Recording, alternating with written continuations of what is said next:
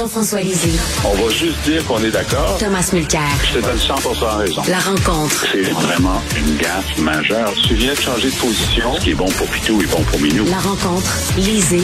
Mulcair.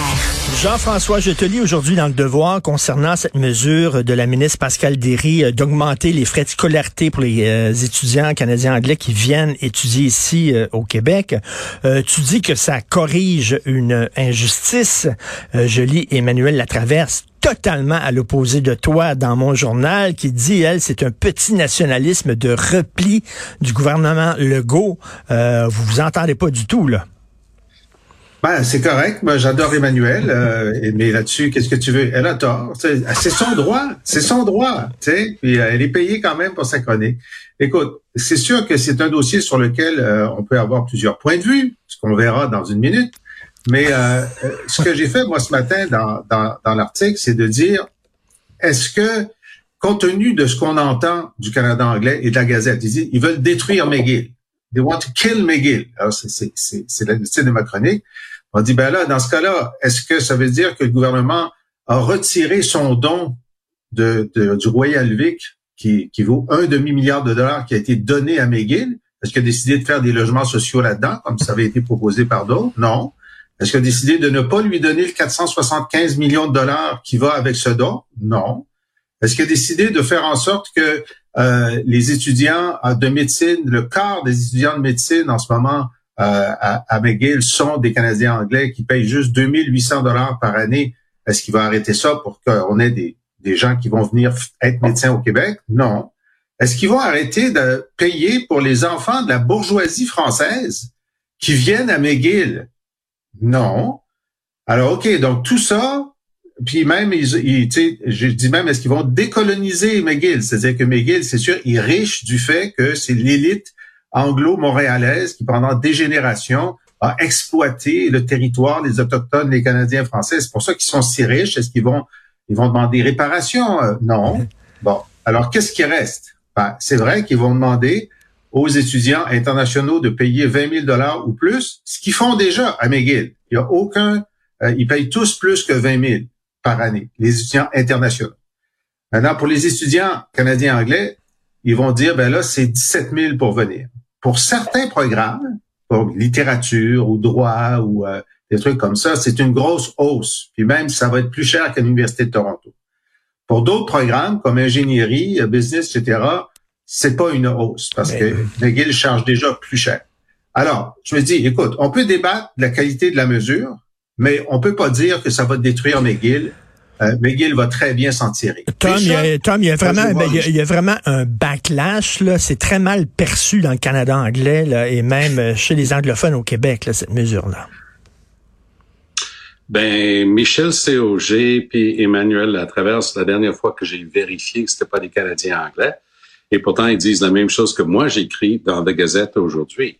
Et j'oserais jamais dire à Jean-François qui exprime une opinion qu'il a tort. Euh, c'est ce qu'il vient de faire euh, avec Emmanuel. Elle a une opinion. C'est des opinions. On peut avoir tort des opinions. Excuse-moi. Jean-François, tu confonds toujours ton opinion avec des faits. Et les non, c'est mon opinion. Je peux avoir tort. Dans les opinions, je peux avoir tort. Les faits, non. OK, Tom. Ben, merci, merci, euh, Richard. Donc, revenons au dossier qui est devant nous. Euh, théoriquement, c'est pour soustraire de l'argent de ce qui est donné à McGill pour le distribuer aux universités francophones. La réalité, c'est qu'avec les coupures dans les inscriptions, il y aura beaucoup moins d'argent qui va y aller. Si tel était le but, ils auraient pu aisément donner une somme additionnelle aux universités francophones et tous l'auraient applaudi à la place dès que ça a été su. Puis j'ai parlé avec Pascal Derry hier là-dessus. Elle m'a dit qu'il y avait eu des échanges avec les universités au printemps, mais que c'est juste dans les environ deux jours avant qu'ils ont su le détail. La première chose de McGill, c'est de dire, ben, on va mettre sur la glace un programme. Ils avaient un programme, ils avaient voté, c'était dans leur budget, 50 millions de dollars pour la francisation. Parce qu'il y a deux choses complètement distinctes ici. D'un côté, on s'attaque aux universités anglophones exclusivement. D'un autre côté, on est en train de dire que le problème, c'est qu'il y a trop, de gens qui parlent anglais dans le centre-ville de Montréal. Deux, deux questions complètement distinctes. Donc, McGill, sur la deuxième partie, disait, mais si c'est une réelle préoccupation, on va participer à la solution, puis voici 50 millions qu'on met de leur avoir sur la table. Ça a été mis sur la glace parce qu'avec tout ça, ils vont être obligés de pallier aux, aux, différences. Dans la Gazette aujourd'hui, je sais que c'est pas la lecture préférée de tout le monde, mais à la une, Andy Riga a une pièce, une pièce très importante. C'est un, un cas parmi des milliers. Une famille de Colombie-Britannique qui adore le Québec, qui est francophile, ont acheté une, fermette ici. Leur fille du nord de Colombie-Britannique s'était inscrite pour son programme de cinq ans à l'Université Bishops en éducation, voulait rester ici. Elle parle français même si c'est quelqu'un de Colombie-Britannique. Avec l'annonce que ça va coûter 40 000 dollars de plus pour l'inscription de leur fille à l'école ici, ils disent, ben, on doit y renoncer. Par ailleurs, on va vendre notre maison dans les cantons de l'Est. C'est un exemple. Il y en a qui diraient, ah, c'est une anecdote, c'est vrai. Mais avec mille anecdotes, on commence à avoir un portrait. Quand j'ai parlé avec euh, Madame la ministre Derry hier, c'était très difficile de suivre. Et c'est la même manière que sa première conférence de presse. Elle, elle est partout dans ce dossier-là. Les chiffres et les statistiques qu'elle donnait étaient erronés. Ses fondements même étaient erronés. Puis il y a un mélange joyeux entre l'affirmation du ministre responsable de l'application de la Charte de la langue française, M. Roberge, et la ministre responsable de l'éducation supérieure. Les trois personnes que j'ai nommées, alors moi je suis là-dedans, Michel COG et Emmanuel Latraverse ont fait exactement la même analyse. Il s'agit d'une tentative petite tentative de récupération de l'aile nationaliste qui est en train de s'évacuer vers la porte de côté pour retourner au Parti québécois. Ça, c'est François Legault à son état pur. il panique depuis qu'il a perdu dans Jean Talon et il fait n'importe quoi, y compris faire très mal au Québec. Je juste ajouter un dernier mot qui vaut la peine de mentionner. Montréal est, avec Boston, la plus importante ville universitaire de l'Amérique du Nord. Et c'est une carte de visite que tous les politiciens, peu importe de quelle formation ou niveau, que ce soit la mairesse de Montréal ou utilisent quand ils voyagent. Regarde ce qu'on vient de s'inventer comme carte de visite. C'est une honte. Jean-François, on parle de fuite de cerveau possible. Ça me fait penser à la, fuite des capitaux, le coup de la brinque. On disait c'est l'argent qui va partir du Québec. Là, maintenant, ce sont les cerveaux qui vont quitter le Québec parce qu'on leur demande de payer plus cher. Euh, oui, il y a beaucoup de gens qui sont très, très fâchés euh, de ça. Euh, euh Tom aurait pu euh, aussi mentionner l'éditorialiste de la presse et aussi notre ami John Evison dans, dans le National Post qui ah, lui, lui, lui, ça vaut la peine de le dire juste parce qu'il cite cette grande source Monty Python. C'est très, très drôle son papier. C'est ça. Alors, il dit, Monty Python avait un sketch où il y avait un Français euh, qui disait dans le sketch, je pète dans votre direction générale. Alors, il dit, ce que Legault vient de faire, c'est de péter dans la direction générale du Canada. Bon, encore une fois, si, euh, si, le, si Legault est anti-McGill, pourquoi vient-il de donner un milliard de dollars à McGill? Je reviens là-dessus. C'est drôle, c'est un, ça c'est un pet dans la direction générale des universités francophones. Je veux dire ça, ce qu'il a fait Legault euh, depuis depuis quelques années. Maintenant, euh, sur la question de savoir quel est l'impact alors, c'est clair que je, je vais répondre sur la, sur euh, la, la, sur les cerveaux. Alors, les cerveaux qui intéressent la recherche, c'est les gens qui sont en doctorat. C'est là que ça se passe. On a des gens en doctorat, on veut qu'ils restent ici. En ce moment, la mesure de Mme Derry ne s'applique pas au doctorat, ne s'applique même pas à la maîtrise. Ok? Donc, c'est là les cerveaux. Ils sont pas ailleurs. Euh, les, autres, c'est des étudiants de premier cycle. Ça, c'est, juste un genre d'usine à diplôme des étudiants de premier cycle. Pour, pour toutes les sciences dures, c'est-à-dire ingénierie, etc., il n'y aura pas de baisse de nombre de gens qui vont venir ici parce que c'est moins cher qu'à l'Université de Toronto. on n'a même pas calculé le loyer encore, le loyer entre Toronto et Montréal. Si c'était le même prix qu'à l'Université de Toronto, ce serait moins cher de venir vivre à Montréal de toute façon.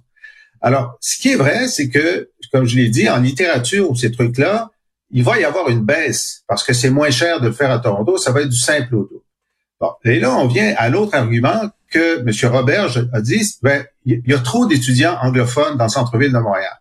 ça, c'est tout à fait vrai. Il y en a beaucoup plus qu'il y en avait avant. Euh, et puis, on peut pas franchement, logiquement, dire que si tu ajoutes 25 000 unilingues anglophones au centre-ville, que ça n'a pas d'impact sur, sur l'utilisation du français puis de l'anglais au centre-ville. Euh, c'est une façon assez raide de le faire. Bon, c'est vrai que ça va avoir un impact parmi la totalité des mesures. Moi, j'aurais préféré, et je continue à dire, que si on disait, écoutez, McGill, là, on a créé ça pour les anglo-montréalais, pour les anglo-québécois, pour que, et puis depuis la loi 101, on dit, ben, une fois que vous allez avoir votre diplôme, vous allez travailler en français. Et donc, on va vous obliger que 10% de vos cours soient en français parce que c'est une compétence indispensable ensuite pour travailler avec 85% de la population. Si on disait ça, si c'était la seule mesure, ben là, il y aurait un tri à l'entrée. Tous les Canadiens anglais puis les étudiants étrangers ont dit, ah bon, il faut savoir parler français pour aller à McGill. Ben là, le nombre se réduirait de lui-même pour une condition tout à fait raisonnable. Et on n'aurait pas besoin de faire toutes ces tractations-là. Tom, je sais que tu veux répondre, mais je veux t'entendre absolument sur ce qui s'est passé dans l'hôpital de Gaza. Hein, tu connais l'adage, la, la, première victime de toute guerre est la vérité. On ne sait pas encore exactement ce qui s'est passé. Le Hamas et euh, Israël s'accusent l'un l'autre.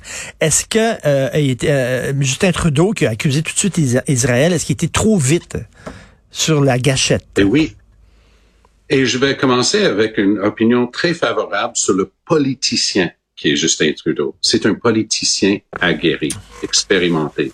Commence sa neuvième année comme premier ministre. Il a du métier, le gars. Et il était né dans, dans, dans ce giron. Il connaît euh, la chanson. Il était talonné toute la fin de semaine par Jagmeet Singh et le NPD. Et Singh était particulièrement sur une question, le droit international. Ça n'a pas pris plus que dès qu'on apprend qu'il y a eu explosion d'un hôpital dans Gaza, c'est ça qu'on sait. On sait qu'il y a eu explosion d'un hôpital à Gaza. C'est à peu près tout ce qu'on sait parce que, comme tu dis si bien, Richard, euh, ils s'accusent mutuellement. On, essaie de glaner l'information. Le président des États-Unis a cette information aujourd'hui, dit que lui est satisfait que c'était pas des Israéliens. Soit. Mais quand tu commences ta phrase en disant justement que c'est honteux et que c'est contre la loi internationale et, et, et, et, donc, c'est pas que tu tires des conclusions, c'est que tu prétends savoir que c'est la faute de l'un ou de l'autre. Et ça aurait dû pour quelqu'un d'aussi expérimenté, puis il est super bon euh, avec ses lignes, parce que il s'en invente pas beaucoup. On lui donne ses lignes, mais il les livre assez bien. Il était après tout prof euh, de théâtre. Donc, il, il, il y a quelqu'un qui lui a filé ça ou il se l'a inventé lui-même. Mais quelle bourde! mais, mais, Tom, Tom, je te pose une question. Est-ce qu'un est-ce que un, parce que tu as été chef de parti, euh, est-ce que un politicien peut dire je le sais pas? Ça serait un acte d'humilité incroyable, mais on s'attend à ce que nos politiciens aient réponse à tout. Est-ce que c'est possible qu'un politicien dise je ne sais pas? mais qui dit qu'il avait même besoin de faire ça? S'il avait tout simplement dit je vois les images horribles de l'explosion d'un hôpital en Gaza. On ne sait pas pour l'instant euh, où attribuer la faute, mais ça fait partie d'une situation terrible entre Israël et Gaza et j'espère qu'on va pouvoir euh, arrêter ça, puis trouver d'autres solutions, puis ainsi de suite. Parler plus haut plutôt que de prétendre connaître la vérité sur ce qui vient de se passer là. Euh, Jean-François là-dessus. Ah, parfaitement d'accord. Je veux dire, on peut, on peut tout à fait le dire constamment. Je disais ça constamment quand j'étais conseiller. Vous n'avez pas à répondre à toutes les questions. Puis vous pouvez dire, on travaille là-dessus, on étudie ça, on attend d'être mieux informé, on attend les chiffres. Je veux dire, oui, les journalistes, ils veulent tout savoir tout de suite, mais ils comprennent eux aussi que bon, on peut pas tout savoir tout de suite. Alors là, il y avait une prudence élémentaire. Puis c'est intéressant de voir la liste de ceux qui ont été prudents puis ceux qui n'ont pas été prudents. Hein. Parfois, on peut voir ben, l'orientation politique de ceux qui ont dénoncé immédiatement et la sagesse de ceux, bon, parfois, il y a des gens pro-Israël qui disent, bon, on peut pas croire que dans le contexte, Israël aurait fait exprès, à ce moment-ci, à la veille de la visite de Biden, d'envoyer un missile sur un hôpital. Même ça, c'était, euh, on pouvait se poser cette question-là de la vraisemblabilité mmh. du truc, mmh. mais tout peut arriver dans une guerre. Ça peut être un missile qui a été euh, qui a été dévié de sa trajectoire ou qui devait pas aller là ou euh, le, colonel qui était bien fâché puis qui, qui a pas bon tout est possible. Et parce que tout est possible tant que tu le sais pas tu dis c'est épouvantable ce qui se passe euh, gros malheur la guerre mais t'attends l'information. J'attends, j'ajouterais une chose, Richard, juste pour compléter ce que je disais sur les, les sorties de signes en fin de semaine. Parce que une des choses qui est sortie de la bouche de Justin Trudeau, puis bon, malgré toutes les qualités que je viens d'énumérer, c'est pas euh, quelqu'un qui, a qui a étudié les questions juridiques. Et il a dit, c'est une atteinte au droit international. Qu'est-ce que, c'était cette phrase-là? Qu'est-ce qu'elle venait faire là-dedans? C'était une réplique à Singh qui n'arrêtait pas de le narguer là-dessus, puis qui a dit, à l'entrée de la chambre lundi, je vais être là-dessus. Alors, lui, il déteste ça, être piqué comme ça, surtout sur une question gauche-droite. Et là, il a dit, ça, c'est contre le droit international. Selon, encore une fois, sa conviction que lui, il savait. C'était d'une imprudence majeure. Mhm. Ce qui était intéressant hier soir, c'est qu'il y avait un grand rassemblement prévu de très, très longue date à Ottawa, mais le hasard a voulu que ce soit hier soir. Trudeau, Poilievre, Singh et Blanchette étaient là. C'était une soirée, un, un moment, un grand rassemblement euh, très formel contre euh, l'antisémitisme. Et, et donc, peut-être ça a permis, mais j'ai parlé avec quelqu'un qui était Mais- dans la salle hier soir et cette personne a partagé que les gens étaient extrêmement gênés Euh, Jean-François, si tu permets, j'ai euh, rien qu'une petite, euh, une petite chose à dire à Tom et je veux que tu réagisses après. Tom, j'ai pensé à toi hier parce que c'était le congrès du NPD et on a vu dans le vidéo où on donnait les consignes hein, aux membres du NPD pour avant d'aller au micro et on disait qu'il faut laisser parler d'abord les gens qui souffrent de discrimination systémique, dont les femmes, les noirs, les personnes racisées, les membres des Premières Nations, les handicapés et les membres de la communauté LGBTQ2+. Alors je me disais, non seulement Tom ne pourrait plus diriger le NPD, il pourrait même plus se pointer au micro pour parler. Parce qu'il fait pas partie Mais de ça. certainement Qu'est-ce que t'en pas, pas en priorité.